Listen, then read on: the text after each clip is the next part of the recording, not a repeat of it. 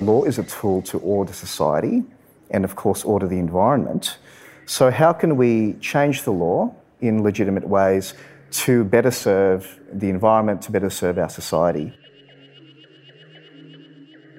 Good morning, everyone, and welcome to 100 Climate Conversations. My name is Benjamin Law, and it's such a privilege to be gathered here with you today on the unceded lands of the Gadigal.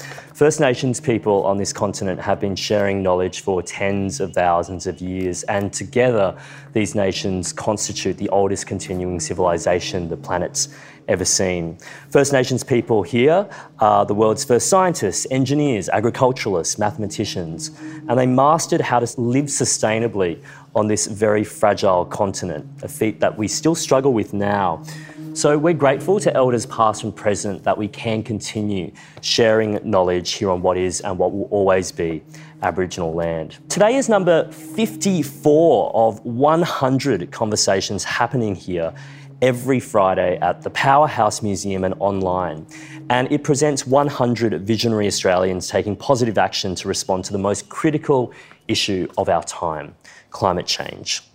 We're recording this live in the Powerhouse Museum, and before it was home to the museum, it was the Ultimo Power Station. It was built in 1899. It supplied coal powered electricity to the Sydney tram system right into the 1960s. So it's in the context of this fossil fuel artefact that we shift our focus to the innovations of the net zero revolution.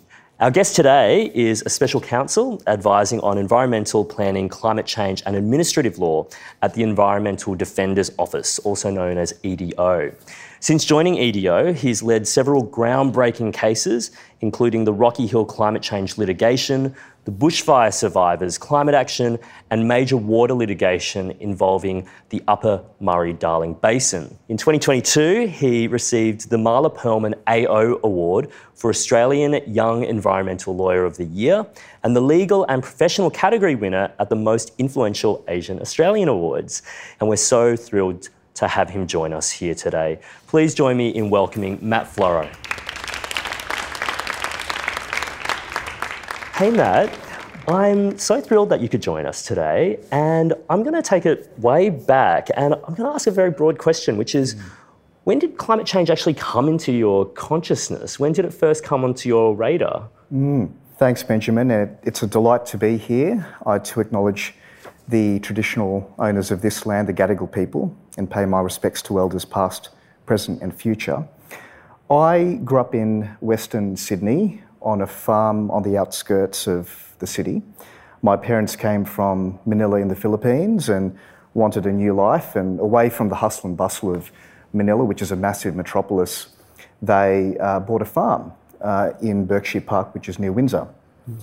And growing up there, every year, almost every year, there would be natural disasters mm. around and even encroaching onto our land. There would be bushfires, mm-hmm. probably about once every two to three years, floods around about that same frequency, bushfires that would come and would get onto the sort of the back end and the right hand side of our property. And I noticed over time that those natural disasters were increasing in their severity, increasing in their frequency, one time, the bushfires came so close to our house that the, uh, the fire um, trucks came. Channel 9 came as well and interviewed me when I was uh, trying to use the hose to ward off those flames. And it was quite a searing experience, literally and figuratively. And from then, I think I always knew that the natural world, as much as it was extremely beautiful, it also had an element of danger to it, and particularly with what humans were doing to it, uh, that was a big concern for me. Mm.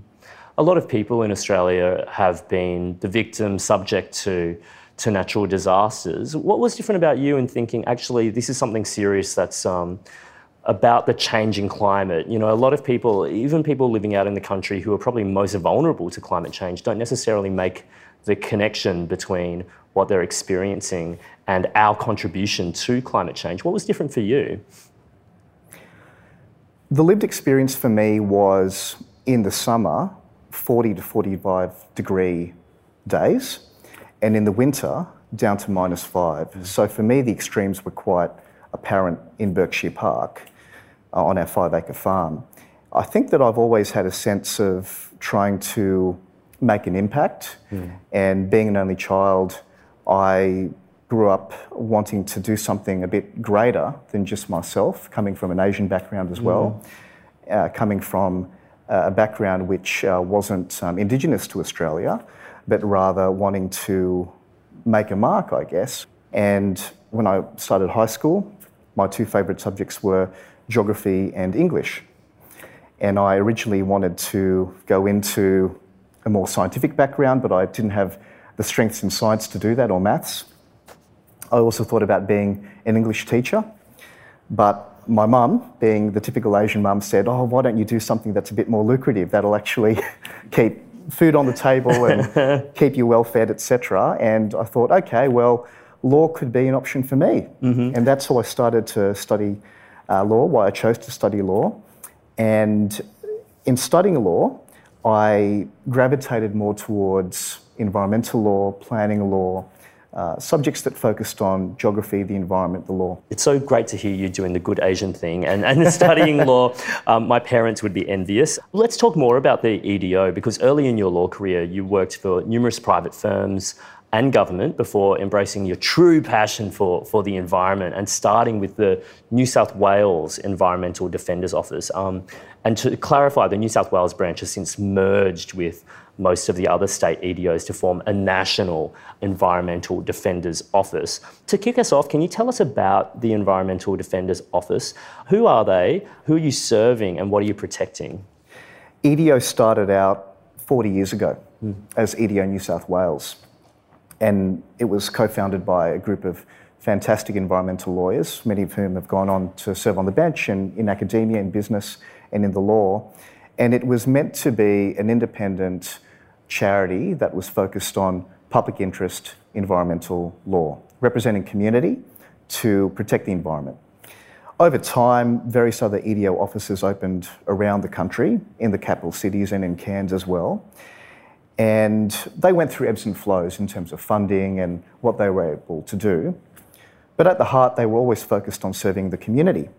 During the Abbott government, the former Prime Minister cut funding to all EDOs, mm. which affected our funding base quite significantly, uh, such that uh, in due course there were discussions among the various EDO officers about a potential combination, a merger. And we merged about three years ago now. So we have offices now in all the capital cities in Cairns as well, focusing on North Queensland. And we've got about 110 staff or so. So we're still focused on serving the community at a grassroots level. But on top of that, we have a focus on systemic change. So changing the structures, focused on issues like climate, like biodiversity and water. Mm. We'll hear more soon about the specific cases that EDO's dealt with and the victories that it's had. I wonder if I can ask you a philosophical question because when it comes to the climate conversation or the 100 climate conversations that we're having, I think it's kind of obvious the roles that different parts of society play, like activists taking onto the streets and marching for climate, conservationists doing their work, uh, waste specialists coming up with innovative new ways to manage waste. What is the law's responsibility when it comes to the environment? What role does the law play and lawyers play when it comes to protecting the natural world? There are different conceptions of law. There is a more positivist conception of law, which is the law is actually what's just written down and that we all follow. There's a more normative conception of the law, which is that the law should serve a social purpose. But my view of the law has always been more of the latter, so, law is a tool to order society and, of course, order the environment. So, how can we change the law in legitimate ways to better serve the environment, to better serve our society? EDO's always straddled both, both conceptions of law in that we are a pretty much a law firm, we're a charity, we're a community legal centre. So, we need to advise our clients uh, in a frank way, in a fearless way, of what the law is right now but we also need to conceive of the law as what it could be in five or 10 years. We have a common law system in Australia, a system that iterates over time, that changes with the expectations of society. So the common law of today will look different to the common law five years from now, 10 years, 15 years.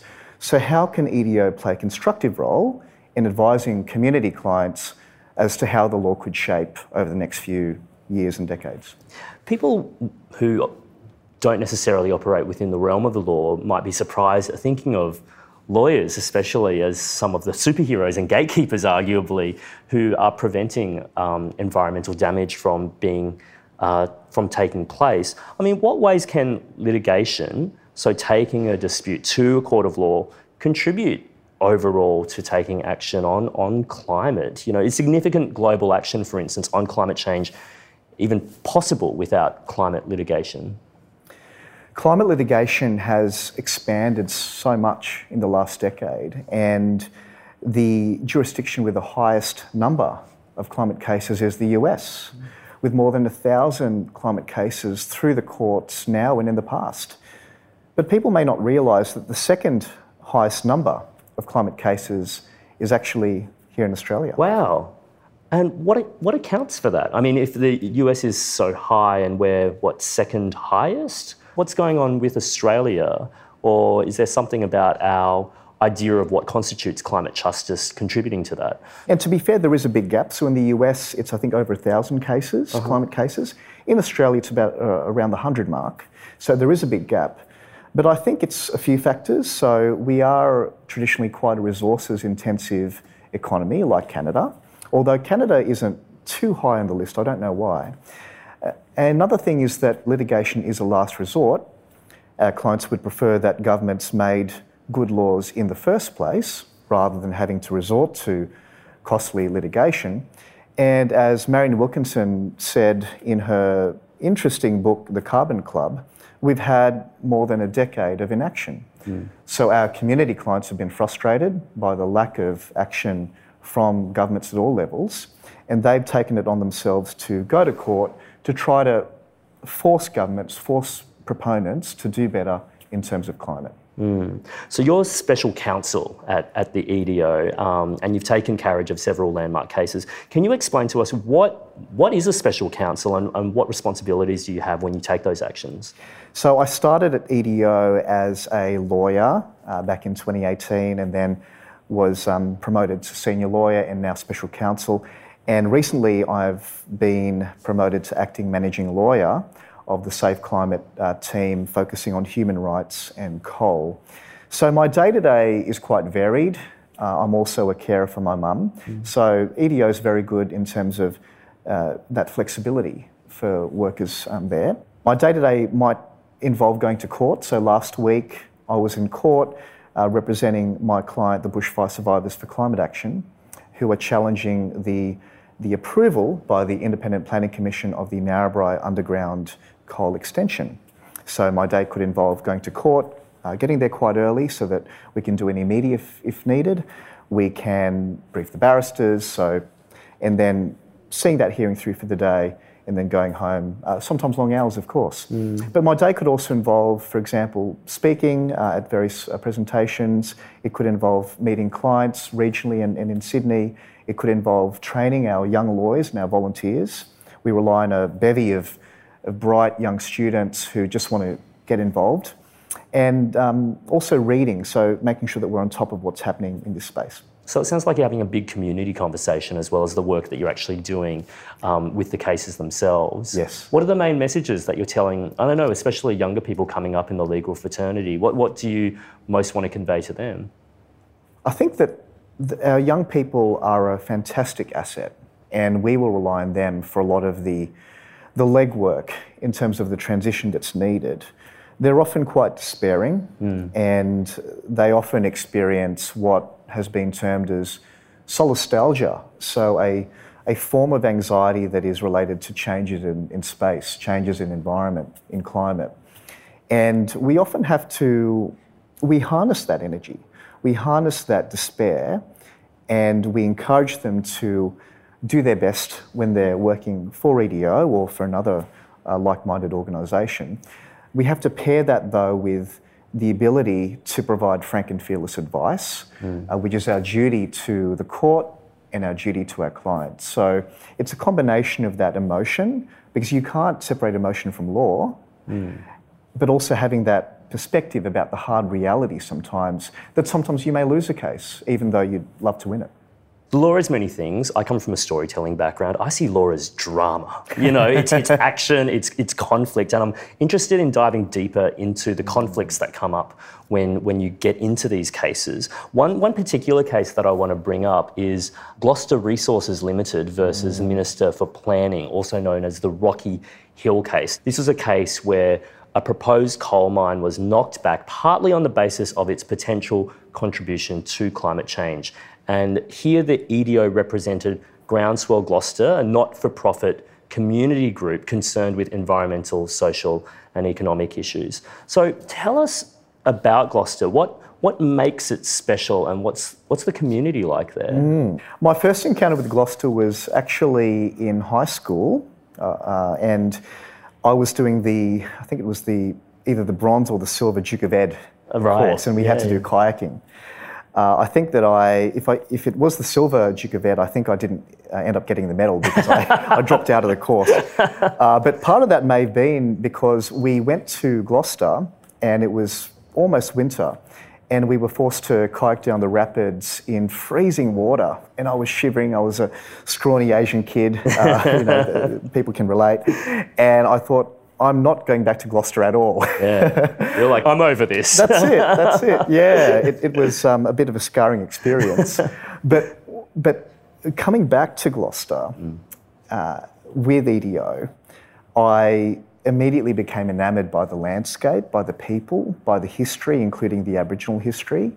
So on my first day at EDO, leaving the private sector, leaving private practice, uh, I was given Gloucester Resources uh, Limited and Minister for Planning, the Rocky Hill case, to work on by the wonderful Elaine Johnson, who's a mentor to me. She's the Director of Legal Strategy at EDO.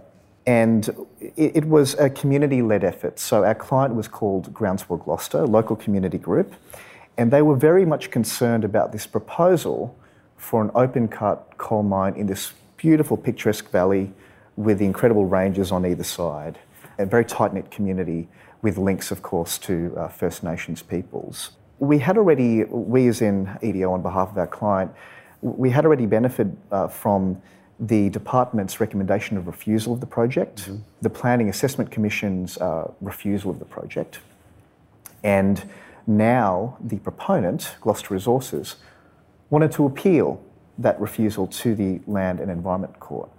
So we as a community group, we weren't originally part of the proceedings. We applied to join the proceedings as a second respondent on the basis of two things that we thought wouldn't be fully ventilated had we not been joined. So climate was one, and social impact. Mm. And thankfully, we were successful in being joined. That then followed intense preparation for the case, multiple trips to Gloucester, social research interviews that were done of the residents, including by us lawyers, by Dr. Megan Kessler, who's a fantastic former scientific director at EDO. And also, we engaged two excellent experts the late um, Emeritus Professor Will Steffen, uh, whom we've, we've lost um, a couple of weeks ago, fantastic climate uh, person on the Climate Council, etc., and Dr. Hedda Askland, who's a social research expert at Newcastle Uni. So they really uh, dove quite deeply into those two issues. Came to the hearing, and it was uh, almost three weeks hearing, so quite a long hearing for this area of law. Uh, hearings in Sydney and on site in Gloucester, around the mine, and in the old memorial hall uh, with um, sweet and sour pork, etc., in the back yeah. room. We came away from that hearing uncertain as to how it would go, but also happy that we had put our best effort, our clients and EDO. And thankfully, uh, we won. Mm. And it was the first time in Australia, possibly the world, where a court has refused consent to a fossil fuel development, partly on the basis of climate. Wow, that's remarkable. And does that form the foundations of, of future models and templates that other cases might take shape with? I think so. It's a merits decision, so it, it doesn't formally set a precedent uh-huh. in that it, it's a case decided on its own merits. However, I think that our approach to that case, our client's approach and EDO's approach, and the result of that case, a judgment that spanned um, about 500 paragraphs, if not more, it, it forms a very uh, solid foundation for a lot of climate law now. You mentioned before, just to take a few steps back, mm. that the, the, argument was really about two thrusts. It was it was climate mm. and it was about social impact. Yes. So yes. climate might be the obvious impact. What was mm. the social impact argument for preventing this fossil fuels project from happening? Mm. It was the first time that a court had accepted the notion of solastalgia as a potential basis for for refusal. The court had considered solastalgia in in the Bulga case, uh, the, the, Warkworth mine in the Hunter Valley, but um, it wasn't a, a, factor there.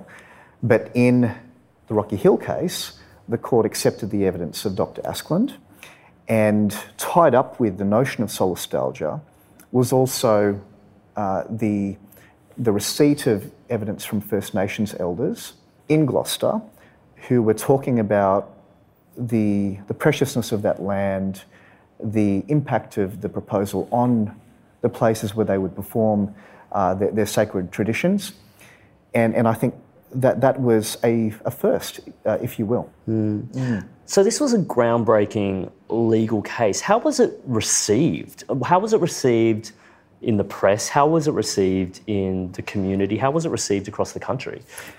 I think you can sort of predict that the more conservative elements of the media were pretty uh, upset about mm. it.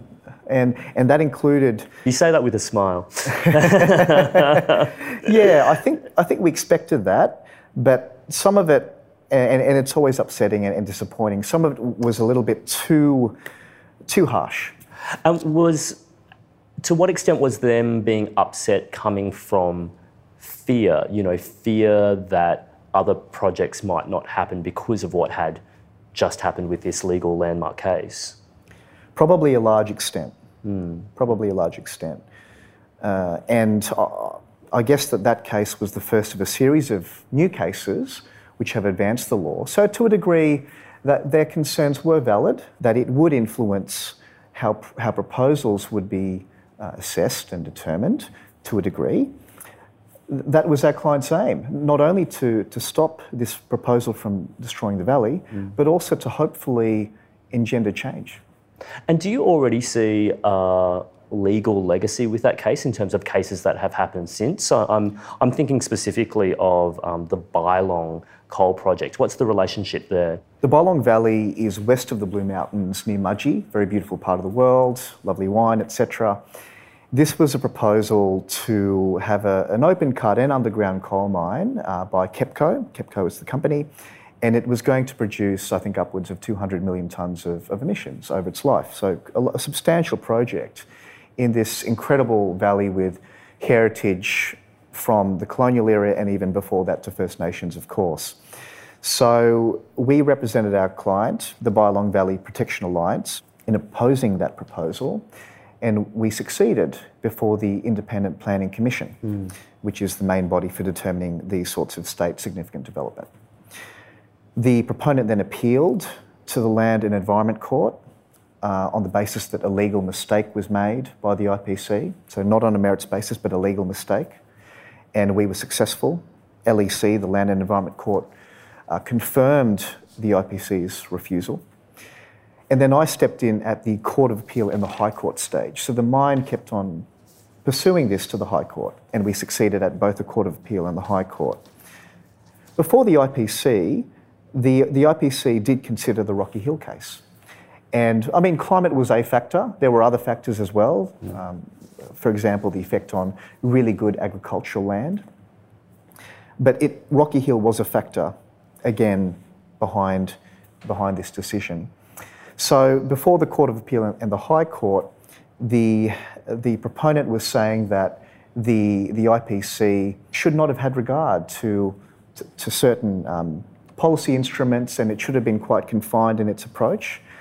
But the upshot of, of that litigation was that um, it, has been confirmed in New South Wales that a decision maker can choose which policies it has regard to, which greenhouse gas policies, mm. uh, which may include domestic instruments that incorporate the Paris Agreement. So it has that power. And in the Bylong Valley KEPCO proposal case, the IPC considered that appropriately. So in the end, the proposal uh, was uh, confirmed to be knocked back.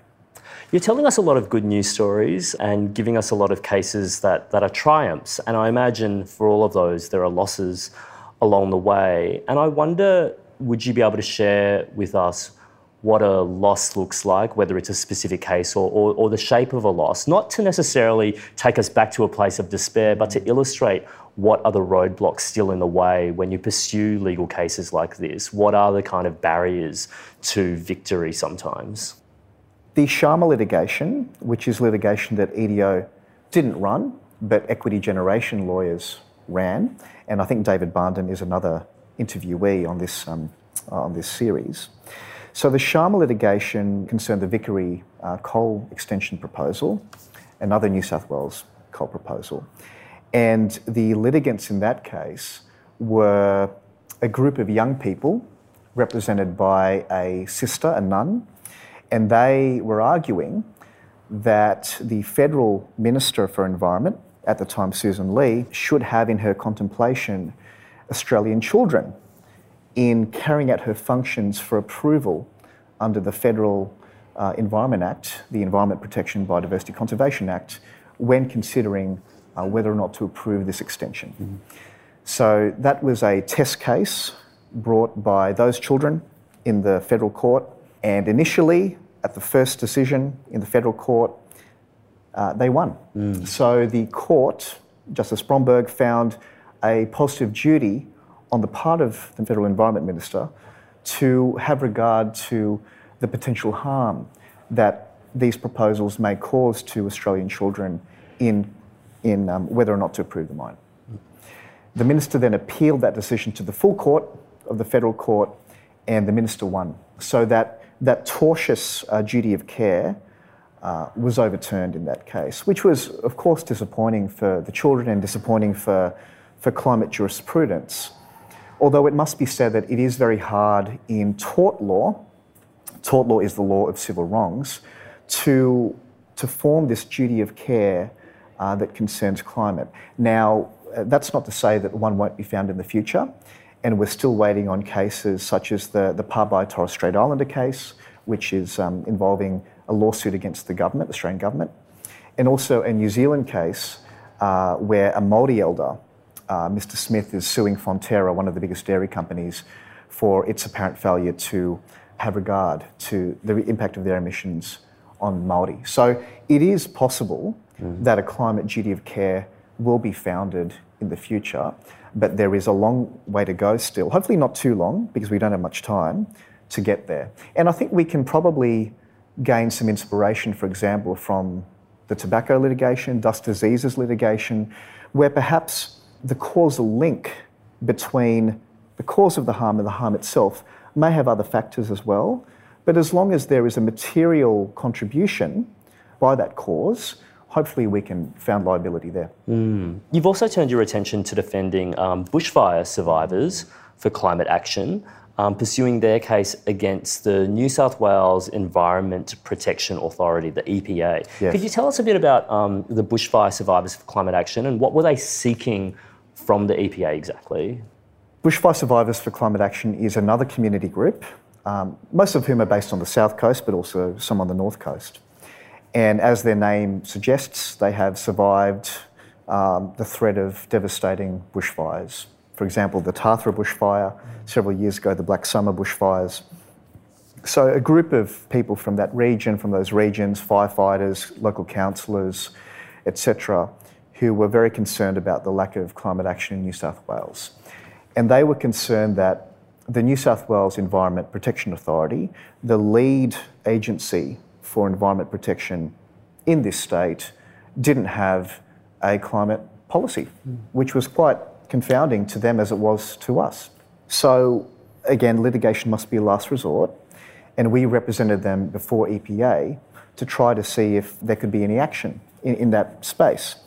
Ultimately, our client chose to sue EPA to force them perform their duty under their own act, under their own legislation. And the duty was that they were required to develop uh, policies, guidelines, and objectives to ensure environment protection. Right.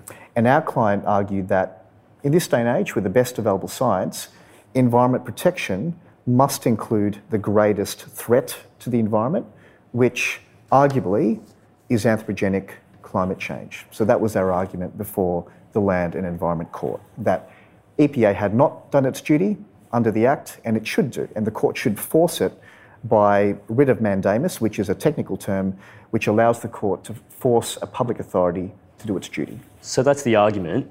What's yes. the outcome? Yes.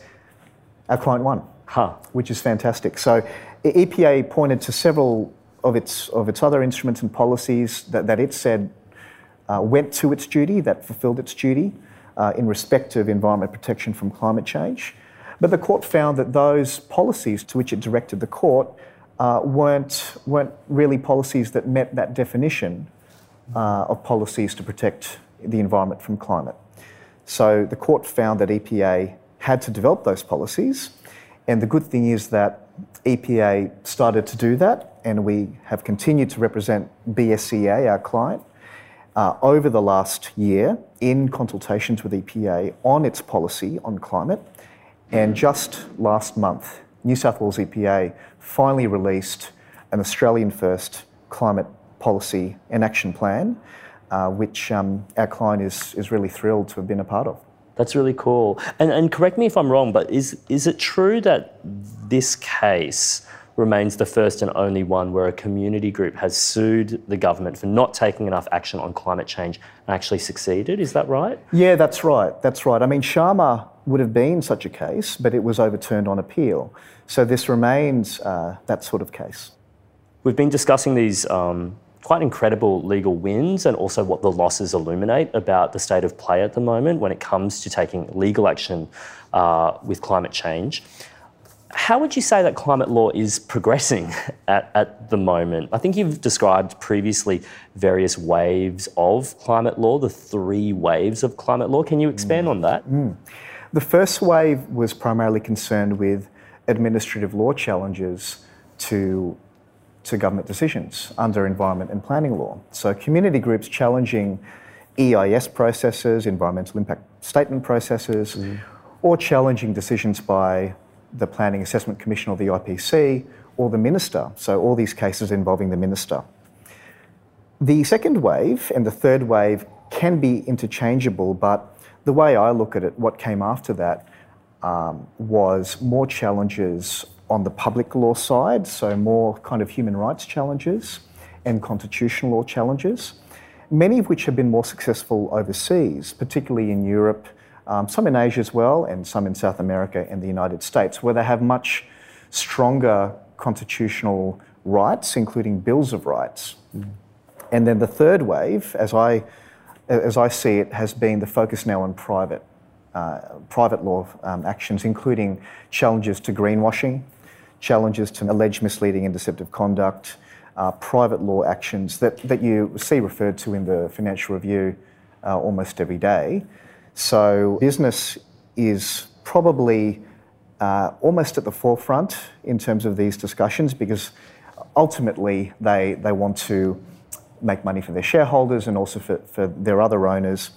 Uh, so, it's become an economic risk. And the risk of stranded assets so you've got these, these old sort of hulking um, coal mines coal powered stations into the future will increase over time as we transition to this net zero future. I think looking forward, all three waves, all three generations of climate litigation will still be important. Community groups will still want to challenge government decision making under environmental laws. Increasingly, there will be human rights actions. So, in Queensland, uh, EDO, on behalf of our clients, um, Youth Verdict and the Bimblebox Alliance recently successfully challenged Clive Palmer's proposed Galilee coal project mine. Mm. And there will now be some really interesting cases on greenwashing. Now, you've just wrapped up, I believe, a semester of teaching uh, climate law and policy at Southern Cross University. So, above all the work that you're already doing, above the care work that you're doing, you're also teaching too, which is mind blowing. But, but I am curious, what, what is the attitude of this upcoming generation of lawyers, Generation Z lawyers, uh, when it comes to climate action and their role in that space? As I said, they, they are quite emotional, which is a good thing. And I think we're moving away from seeing the law in a purely positivist conception to a more realist conception, a more normative conception of the law, where our emotions, our feelings uh, about the law as a form of social ordering can be harnessed into reform. And reform can take place in a number of ways. So, as I said, through changing government laws, through court action, through changing executive policy. Our young people are really excited by the possibility of making change. They're also very concerned that we have less than eight years to go till 2030, till when we may reach those tipping points that will tip us over into a potentially hothouse Earth. The Paris Agreement says that we must uh, remain well below 2 degrees uh, Celsius uh, in global average temperature rise above pre industrial levels and as close as possible to 1.5. But in Australia, I think we're at about 1.4 mm. degrees Celsius above pre industrial levels right now.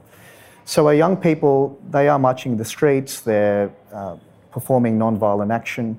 As I said, we need to use that emotion, use that, that, that impetus, channel it into uh, a very focused lens, a very focused approach to those things I talked about. So continuing to lobby, for changes to laws, continuing to try to change executive policy, and also bring some much needed groundbreaking climate litigation. Just to wrap up, do you see an injustice out there that you'd really like to wrestle? I think the decision makers. Mm. So, decision makers, well, by their very name, they make decisions that affect all of us. So, when we look at government decision makers, and I'm talking here about executive government, ministers, etc., Often it's about education. So, yes, they may see these headlines in the papers, on TV every night, but do they actually understand the science behind it? And luckily, at EDO, we have a, really uh, fantastic scientific uh, program led uh, by Dr. Sharon Goldstein, who I know is here. Mm. And the focus of that program is, as I say, education, using the best available science. And hopefully, our executive decision makers can take that on board. You've also got judicial decision makers, so judges, tribunal members, etc. And, and again, I, I would love to uh, be able to see uh, an improvement in, in their knowledge of climate law, environmental law, the principle of ESD, and the public interest as well.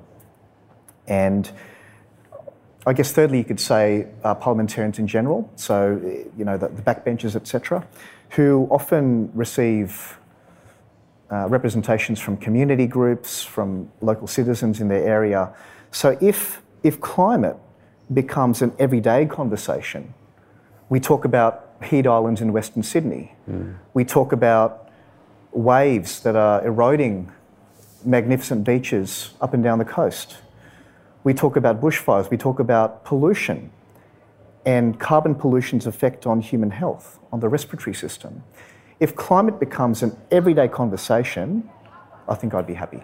Well, thanks for contributing to that conversation and thanks for passing on your knowledge and for the education today, Matt. We really appreciate it. Could you please all join me in thanking my wonderful guest today, Matt Floro?